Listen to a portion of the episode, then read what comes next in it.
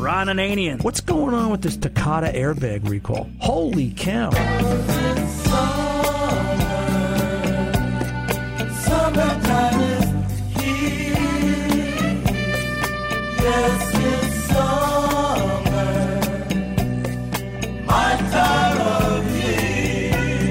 Car Doctor. It's got to make you nervous driving a car with an airbag in it, especially if it's Takata. Um, let's just say that the recalls are costing us all a lot more than they already need to. Welcome to the radio home of Ron Ananian, the Car Doctor. Since 1991, this is where car owners the world over turn to for their definitive opinion on automotive repair. If your mechanic's giving you a busy signal, pick up the phone and call in. The garage doors are open. But I am here to take your calls at 855 560 9900. And now, here's Ronnie. Did you ever think that the automobile is like going into therapy? Let me prove it to you. Hello and welcome. Ron Ananian, the car doctor here, 855 560 560 9900 855 560 9900 the car doctor's 24-7 phone number. More information about us at cardoctorshow.com links there to tune in iheart itunes.com all places you can take podcasts of this radio show as well as google play who is now uh, supporting us as well as we're supporting them, giving them podcasts to carry the show on. And uh, you can take it there as well. Keep in mind, if you are looking for your very own Car Doctor t shirt, get out to eBay and just search Ron Ananian or Car Doctor T. And uh, you can pick one up today, maybe just in time for Father's Day or any special graduation event or anybody that's a regular listener of this show, perhaps yourself. And uh, we thank you for considering that. I think that automobiles really are it's it's like going into therapy sometimes, going into a repair shop, and I can prove it to you. Customer came into the shop this week, new customer, 99 Honda Accord. And there was a laundry list of things wrong with it and what it needed and how it needed to be repaired. And I'm always suspect of a 15, 16 year old car with 130,000 miles on it. And it doesn't have to be that old or that many miles. But, you know, like I say, if you're in your 40s and you haven't got a regular mechanic yet, something's wrong. There's there's and I'm not saying it's wrong with you or there's just you've just run into the wrong shops. It's just it's just strange to me. You know, I go to the same barber, the same doctor, the same accountant, the same I mean 30 years now. I don't change. There's not you know, I don't judge them on every individual. Gee, I didn't like the way they did that. I, you know, I look at the overall effect. Did they get the job done? Had they been doing the job? They've got up days and down days just like me. Are they professional? That's all. 99 Honda Accord comes into the shop. And one of the concerns was the key doesn't come out of the ignition. You turn it off and the key comes back before the last stop and you can't pull it out. You got to wiggle and jiggle to get it out. First question I ask Has anybody else worked on the car for this particular problem? No, not at all. Okay. You're sure? Not at all. You know, I said this to my daughter, the the family therapist who was home this weekend, and um, she said, "Well, why would they lie to you like that, Dad?" And I said, "Rachel, how many people come into therapy and the first words out of their mouth is, "I'm not sure why I'm here," or "I'm only here because my mom wants me to be here," or "I don't really need to be here. I'm just keeping my wife happy." She said, "Okay, I get it." People don't want to look at the dark side of life sometimes, but they've got to face facts. Somebody else is working on the car. Just tell the I mechanic. Your lack of faith disturbing. Yeah, well, there's always that. They're, you know, just tell the mechanic somebody else is working on the car. People don't want the mechanic, I think, to know that they're working on the car. Somebody else working on the car. They're afraid of what he's going to find and quote unquote charge him more. I got news for you. You don't tell him what somebody else is working on the car. It's going to cost you more because now he's got to look twice as hard. Bottom line. I go to look at this Honda, and the key interlock solenoid doesn't release. Now, the, the, the sad part is it's been like this for so long that the key that I was presented was so beat up and worn out, which I got to point out. How did you lock the car? Well, we didn't really lock the car. We figured it was too old to be stolen. So it was we let it sit in the driveway for a year and a half with the key in the ignition, and I'm just getting this twitch over my right eye like ah. So we got the key out. I look at it. The key's all worn. The lock cylinder's all beat up because they've been wrestling with it for a year and a half. So I said, you know what? First, we're going to start with a lock cylinder. Let's put a lock cylinder in it. Put a lock cylinder in it. Everything works nice. It's tight. It's good. Got to make the key interlock function, you know, work. The engineers at Honda eh, just continue to amaze me. and you know they, they think this is you know it's this must be getting ready to go to Mars because it's the shifter assembly is this configuration of little tiny micro switches and solenoids and relays all just to put it in park and have somebody turn a key so they can take the key out you got to you know this relay has to hit this switch this switch has to go click and then that has to release the shift interlock to turn the key to you know a, a model t it was you know, turn the key, hit the button, shifter. Nobody wanted it anyway. It was a pile of junk in three years. Uh, what's the difference? I don't think much has changed in the last 60 or 70 or 80 years. Point being, did anybody work on this car prior? No, not at all. And I'm looking at the shifter, and there's two screws that hold the shift handle assembly to the body of the shift assembly. And it's missing one of the screws. And I'm saying, why is that screw missing? And I keep looking at it and looking at it and looking at it because as I and I had to take the console apart and half the interiors apart in the car. When you put it in park, there's a little finger that imagine your index finger. It has to come up about a quarter of an inch to hit this micro switch in order for it to release the lock solenoid to allow the key to turn for the key to come out. And I'm watching, and the index finger or the tab on the shifter doesn't come up. It just moves into position. I take my little pocket screwdriver and I put it in there. You always got to have a pocket screwdriver working on a car. And I take my little pocket screwdriver and, and it releases, and I go, okay, so what's wrong with this picture? I take the other screw out from the missing side of the shifter, from the opposite side of the one that was missing on the shifter, and the shift handle just about ejects itself through the sunroof because it was in there. And I, I could just see this guy trying to put this thing on. I'll make it fit, you know, and just jamming it on and then using the lock screw and oh look they, they must have given me this screw to hold everything in place because it's spring loaded, loaded and ready to launch itself out through the, the sunroof the shifter was assembled wrong and there's a little nylon bushing that has to go in a certain way and you, you take the whole thing apart and just you know common sense I, I if I've taken one of these apart, it's not recently, and I really didn't remember how it went, but it didn't take long to figure out. It was bushing, sleeve, collar, shift handle, button, put the whole thing together, put the screw in, which, by the way, you didn't really need the screw because it no longer wanted to launch itself out through the sunroof.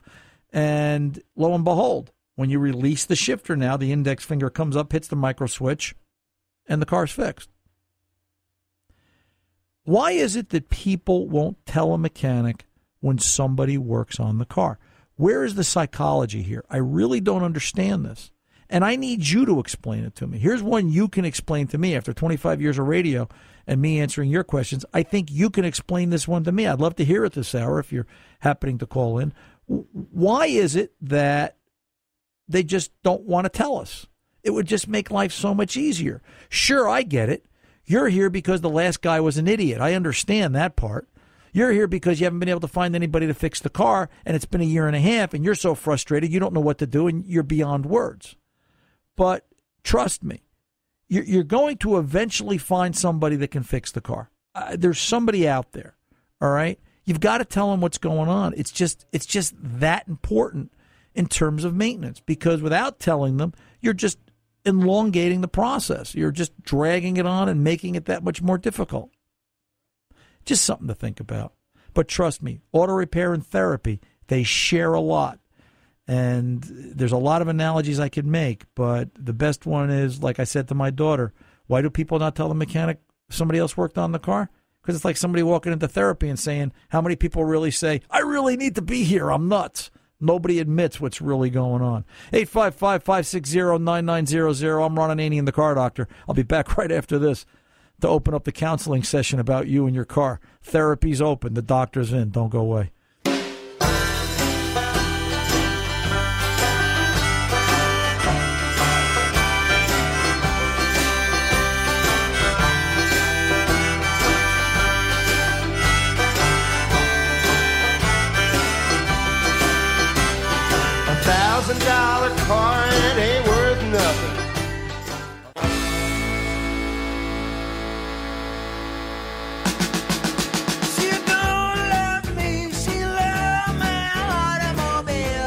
Back. Ron Ananian, the car doctor here. You know, we were talking last hour. We've been talking the past couple of weeks uh, Steve Cook from Cincinnati, our, our, our, resident instructor out there, Cincinnati, Ohio way.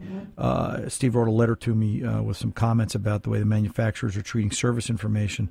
And um, I last left that we were talking about how the manufacturers are likely to reduce the number of dealerships again, having to pick winners and losers. And, and that's true. And that's very likely to happen because they're realizing that the marketplace is shrinking. Uh, it's interesting. I'm working here locally with the Alliance of Automotive Service Providers of New Jersey, and we're talking about things for the mechanical division to come up with. And at one point, there were 3,200 registered mechanical shops in the state of New Jersey. There are now less than 1,900. And this is just in the last, yeah, in the last uh, I think the survey was this was uh, nine years to now. Uh, nine years, so 10 years ago, there was over 3,200. Now there's less than 2,000. There's roughly 1,900 mechanical shops left in the state, and that number is dropping every day, and that's independent repair shops. So you're going to see quite the change. Um, you know, but it's interesting the way Steve goes on. He says one of the things manufacturers have been studying is how the service experience an owner has while owning the vehicle affects whether or not the person will buy another vehicle from that manufacturer. In other words, brand loyalty. If the owner of the vehicle experiences poor service repairs, whether it's from an independent or a dealer, manufacturers have found out through years of research and I love this part. So it took these guys years of research and millions of dollars to understand that if somebody can't get their car fixed, there's a 50 to 60% chance the consumer will change to a different manufacturer when it comes time to purchase their next vehicle. Well, of course. What idiot would continue to buy something they can't get fixed because the manufacturer doesn't make service information available or they have a bad experience because nobody can fix it? Uh, Steve, you are so spot on in this letter, and it just it just brings to the point that if the manufacturers ever really put their thinking caps on and said, "Hey, if we work with the independents at a closer and more intimate level, how many more people will want to buy our cars than those that do not because we they know they can get it fixed by the local guy in the corner garage. I was sweeping the shop last night. I just want to tell you this story real quick. I was sweeping the shop last night and late. Everybody had gone and I was cleaning up late in the day. It was late on a Friday. It was around 6 6:30 and some neighbors that I had never seen were out walking their dog and they just happened to watch what's going on. I'm taking garbage out and I'm sweeping the floor, and they they walked over and they said, you know, you keep such a nice, clean shop. We just wanted to compliment you on how nice the shop looks. Um, you know, tell the boss that he does a real good job here. And I said, well, I am the boss. And the guy just looked at me and he was like, really? They said, wow, you know, it's really nice to have a local garage around here, but it's really nice to have somebody that cares enough about it. They stay late on a Friday to keep the place clean. We would miss it if it was gone. And, and, and that's the point that the local small independent repair shop is a piece of Americana that the manufacturers are trying to get rid of. And I don't think they're going to be that successful. They're going to meet a lot of resistance should what Steve predicts in his letter come to fruition. Let's get over to the phones. Let's get over and talk to Pat, Springfield, Illinois, 2003 GMC, and some problems with an idle speed. Pat, welcome to the Car Doctor. How can I help? Well, uh, like I said, I got a Sonoma with a 4.3 liter V6. Okay. It's recently been tuned up and now it's I, I get a, a real what I think is a low idle of about 500, and then sometime like when you start up and stop it shortly, it, it starts running really rough. Okay. And what what like was the what was the reason what, what, was the reason for the tune up, Pat? Just maintenance? Uh, regular time for it. Okay. All right. Um, it, it seemed to be all right after that It was running good then, and this just started back up again. He'd done it once before. You, yeah, I take it for a drive, say a trip for about 150 miles. I come back, it's fine. I shut it off. I go back out to crank up, and it just barely runs.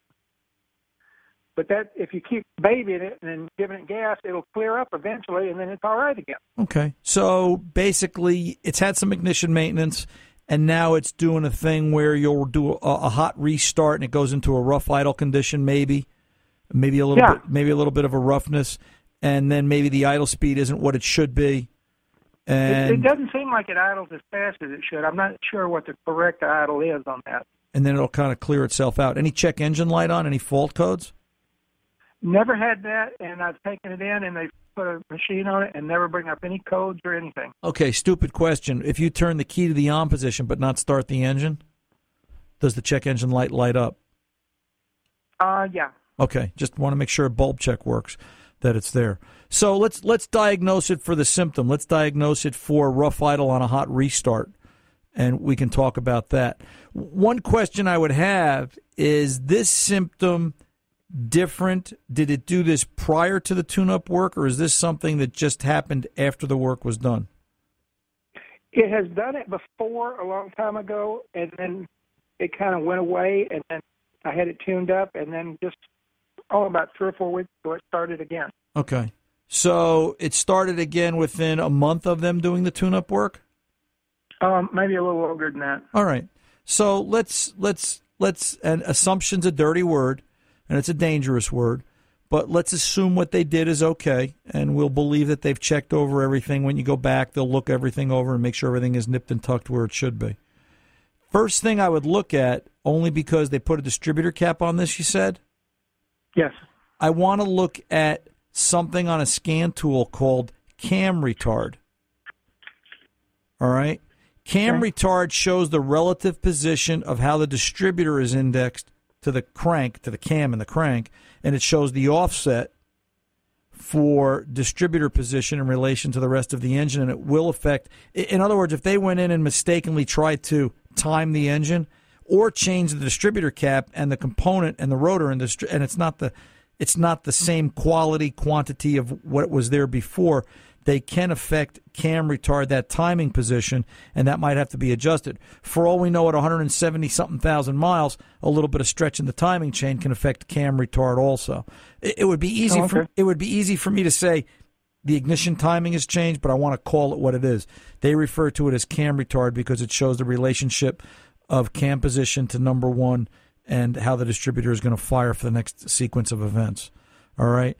If I'm not mistaken, cam retard on that is still zero plus or minus four degrees. So if, if it's a if it's a matter of looking at it on a scan tool and they see minus ten degrees, that's a problem.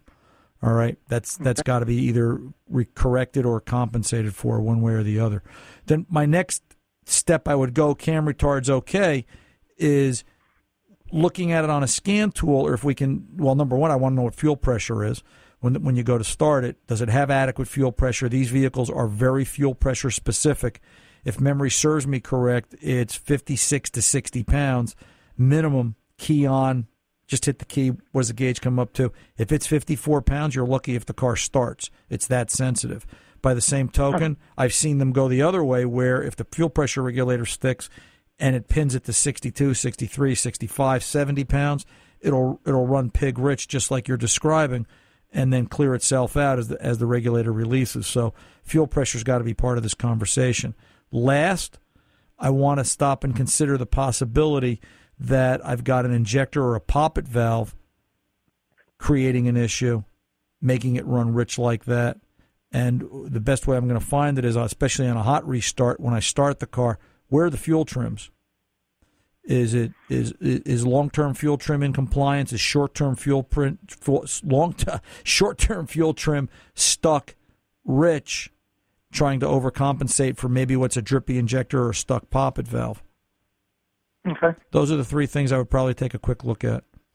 All right, and, Okay. and, and start and start the war from there. I agree with you. You know, sometimes it's unsettling. 500 RPM. I saw your note. You know, as far as idle speed.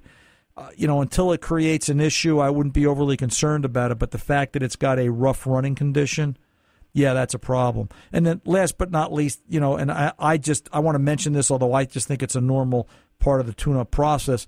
Hopefully, they've cleaned the throttle plate. The throttle plate's clean, and anytime you do any sort of service and maintenance on a newer vehicle like this, you want to disconnect the battery and do an, a PCM reset and uh, let it learn idle Okay. speed all over again. So, a couple of things for you to do, Pat. If you need more help, you know where to find me, and uh, we can go from there. By all means, if you're looking for more information about us, get out to cardoctorshow.com or get out to Facebook. We can talk about it from that point on. I'm Ron Ananian, the Car Doctor. I'll be back right after this. Don't go away.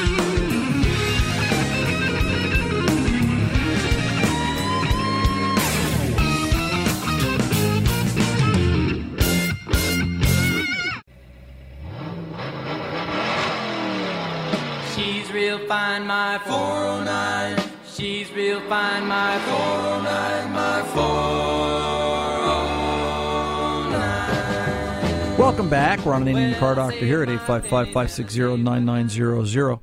And uh, I just want to say thank you to Tom. Tom, you're on the board today. Where is uh, Big Tony? Where's the big man? I don't know. Tony um, Tony called and said he wasn't feeling well. Yeah, well, I, I understand that. I too. mean, it's a beautiful day outside. It's sunny. Nah, I'm sure Tony's sick. Listen, if Tony wanted the day off, he would have well, told if us. Tony works in radio. We're all sick. Yeah, we're all sick.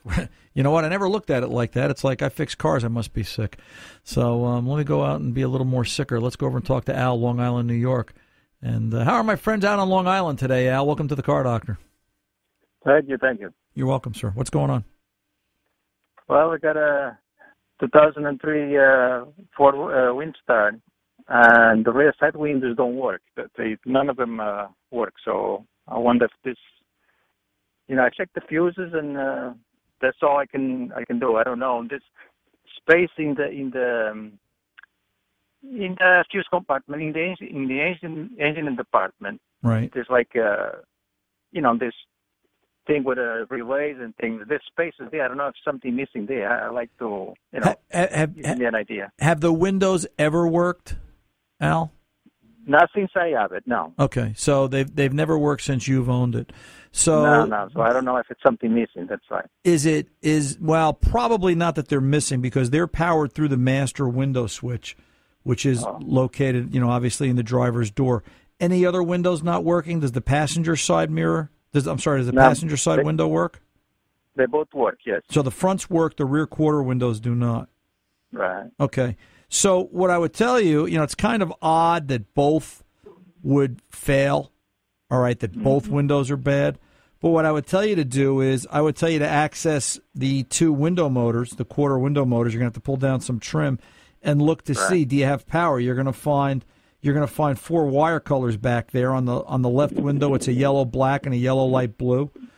And and on the right side you're going to find a brown and a brown yellow you pull up on the master switch or the you know if there's switches in the back i can't remember if there's are there separate switches in the back for the passengers to open those windows too Uh, no it's all from the master no, switch no. All in the driver's right it's all from the master switch right yeah this is coming 2003 um, you've got to see hot on one leg of that yellow black and ground on the other. It's a simple motor.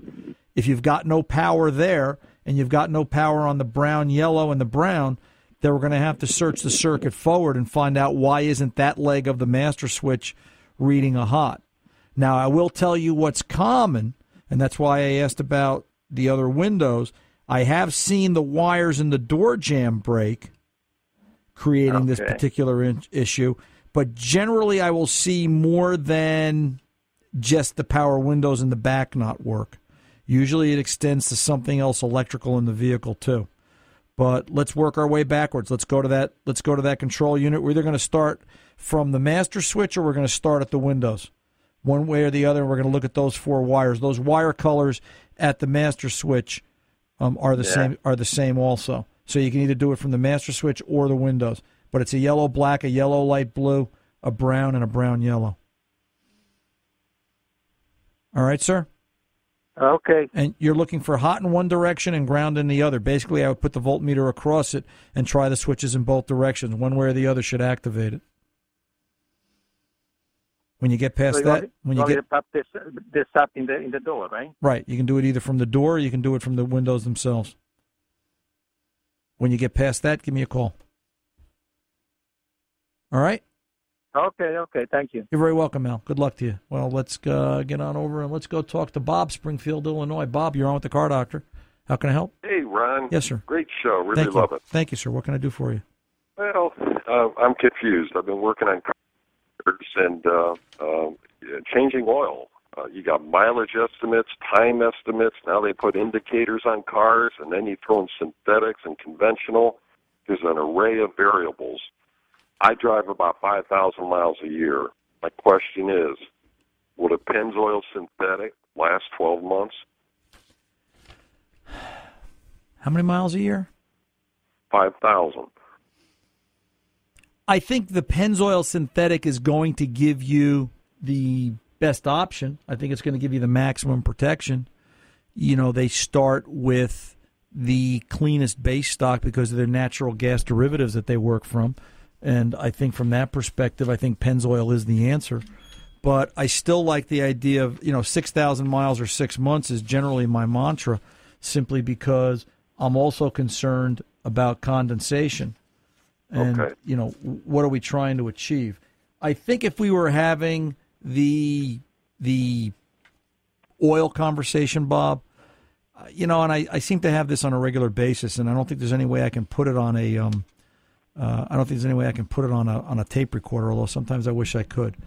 Y- you know, Or a chart. it's yeah, it's it, it it's it's difficult. All right. I mean, with Pennzoil, you know, you, you you look at Pennzoil Ultra Platinum and you say to yourself, is it the best? Yeah, in my mind, it is. And you know, vehicles over seventy five thousand miles, I could look at Platinum Pennzoil Platinum High Mileage. Okay, you know, and they've got some additives in there to help with the higher mileage vehicle, and that stuff works. And I, I guess what I'm concerned about is should I change it every six months, which will be about 2,500 miles. yeah, and here's why. Okay. Yeah. Uh, an oil change, in my mind, was never meant to be quick, and it was never meant to be cheap. It was meant to be thorough, because you know you're you're you're looking the vehicle over, and maybe not now when the vehicle's a 2013. What is it? Three three years old, maybe going on four. Right. You know, it's it's a little more forgiving. Remember when you were a teenager, Bob? Yeah, I had a 65 Ford Falcon. Well, remember how you could stay out all night, howl at the moon, and get up the next day after two hours of sleep and work for 10, 12 hours?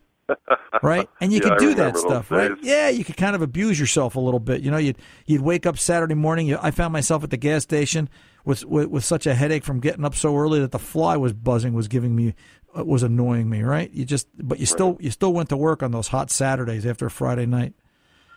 You know what? When we're young, you can do that. When cars are young, you can howl at the moon. It's when you get into uh-huh. midlife and older that's when things really start to have the effect. And you start to look at cars as they get older. All of a sudden, that car, when it's got 30,000 miles on it, and you go the year without changing the oil, you uh-huh. probably would. You're a car guy. You would check the oil level every month or every two months. Most people would not.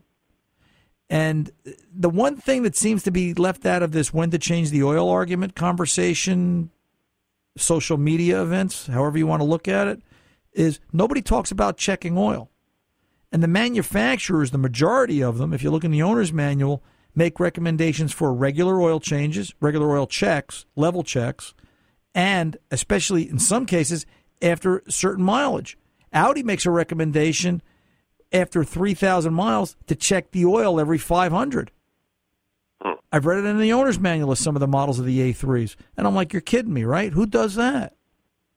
So that car that's going six, 7,000 miles on an oil change, maybe at 4,000 miles it was down half a quart. Maybe at 5,000 miles it's down a quart. Maybe by the time it's got the oil change at 7,000 miles, it's down a quart and a half, two quarts. How good is that? And, and, Sounds and like it's uh, cheap insurance. well, you know what? The oil change is still cheap insurance. It really is. Yeah. My my daughter's home this weekend. I changed the oil in her 2014 Escape. I've been changing the oil every three to four thousand miles, and I'm using synthetic in there.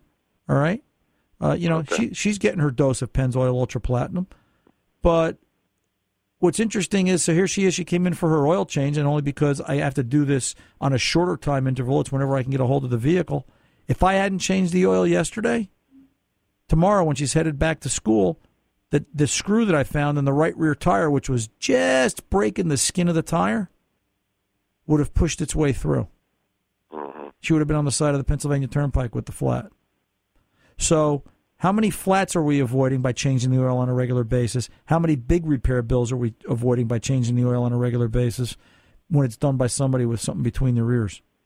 Yeah. And I'm not the smartest guy in the shed, and I'm not the I'm not the best guy in the room. I'm just one of them.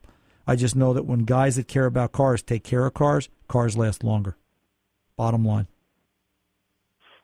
Very good, Ron. All right, sir. really enjoy your show, and uh, thank you. You're, you're very welcome, Bob. And get out to pennzoilsynthetics.com. You can read more about the Pennzoil family of products. 855 560 9900. I'm Ron Ananian, the car doctor. I'll be back right after this.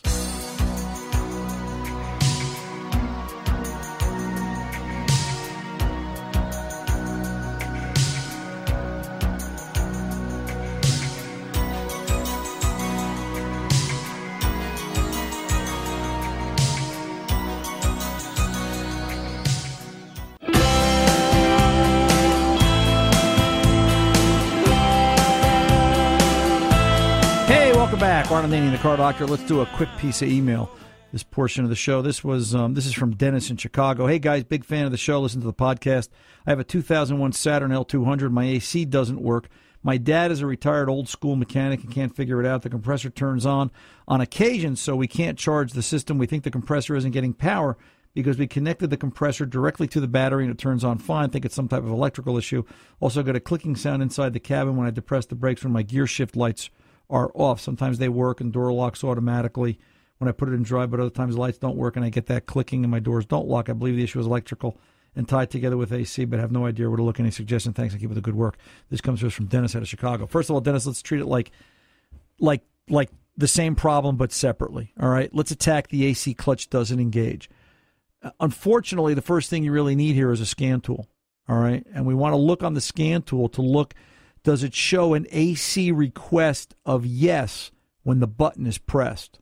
All right, so it would be a matter of bringing up and not a generic OBD2's tool. You need something year, make, model, manufacturer specific. All right. You want to look and see when you push the button on, does it show, does does the computer recognize yes that you've depressed the button? It'll, you know, it, what what I'm trying to get to is the PCM and the BCM both have to know that Dennis turned on the AC, Push the button in. Yes. Yes means they acknowledge it. If it does, then the next thing you want to do is you want to look at the AC pressure sensor voltage on the scan tool. It's got to be close to one volt at rest pressure, depending upon ambient temperature, static pressure. If the voltage is two tenths of a volt, disconnect the sensor. The scan tool will now show zero volts. If it does, what I want you to do is jumper the gray wire to the red and black in the sensor harness. It's a three wire sensor out by the compressor, a three wire sensor out by the compressor. The scan tool should now show five volts. If it does, the AC pressure sensor is defective. That's very common.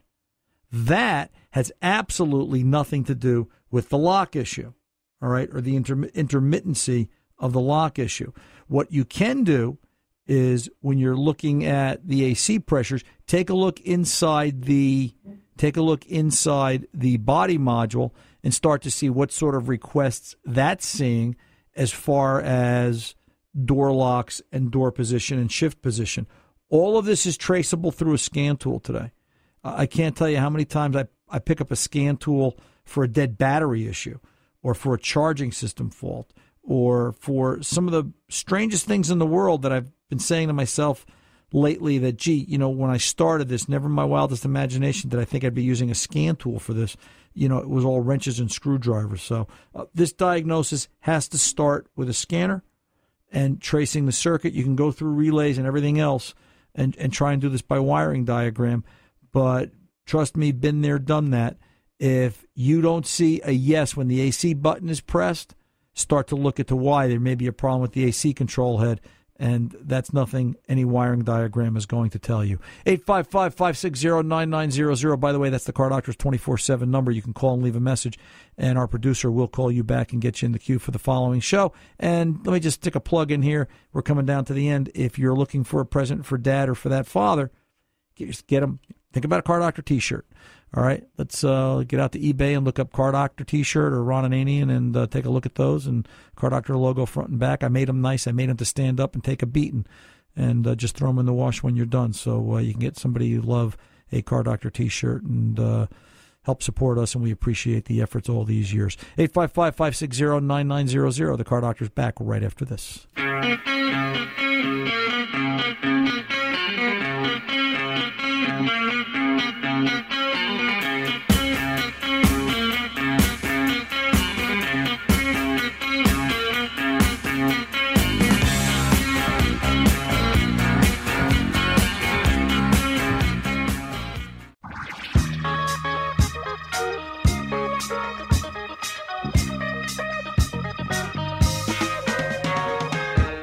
Back. Ron Ananian, the Car Doctor, real quick. Always sneaking in under the wire. Frank, are you there, sir? Yeah, I'm right here. You know, I'm right I- here. So this, this is going to be conversations for next week, but Oh. we'll start it right now. Okay, go ahead. Get going. We, we we got this summer coming. It is hard. What do we do for the cars? Let's get set for summer. Okay, you want to get set What for summer. Um, regardless of year, age, make, and mileage. All right, we're going to look at Yeah, tire. number one, we're going to look at tire pressure. All right, tire pressure, tire condition, tire tread. When I say condition, I'm talking about I'm Yeah. talking about chunks. I'm talking about dry rot. I'm talking about overall tire condition because the tire is the only thing keeping us on the road and keeping us upright. I'm also talking about taking a look at the spare. Take a look in the trunk. What's in the trunk? Do we know where the jack is? Where is the spare? Where is I the tell you, A lot spare? of people. Where is the spare? How How, do you get it out? how many Get people- that- how many people have- luggage in there? You don't know where the spare is, right? Well, how many people have tires, vehicles with run flat tires that don't realize they don't have a spare? Right. And, And- they're selling cars now without a spare. Right. To save money. So there is no spare. Okay, so general safety stuff. Uh, you know, it would be nice thinking about the family vacation, what's in the trunk of the car before we get stuck.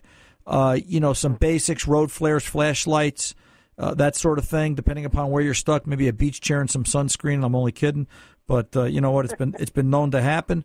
So you know, tires come to Well, that's mind. what.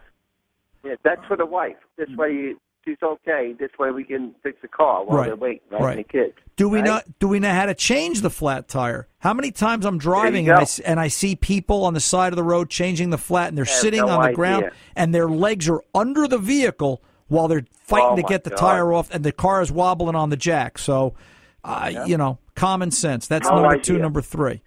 Let's talk about fluids. Look at the oil change sticker. Everybody can do this the next time they get in the car. Look at the oil change sticker. Did the guy at the, did the guy in the oil in the gas station, the quick lube, the dealership, whoever it is, everybody has a bad day.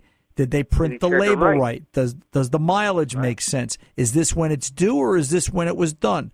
So the next question is, how's my oil level? How's my oil condition? How's my trans fluid if I can check it? What does it look like under the hood? Belts, hoses, all my rubber components. How are the wiper blades? How are our, you know, how about we turn on the lights and do a quick walk around and look at lamps? Let's look at the air conditioning. Is the air conditioning cold? Let's find out now. Some common sense basics is where summertime driving starts if we want it to be trouble free. Frank, as always, I appreciate the call and I'm glad to count you among the Car Doctor Nation. I'm Ron Ananian, the Car Doctor, reminding you good mechanics aren't expensive, they're priceless. See ya.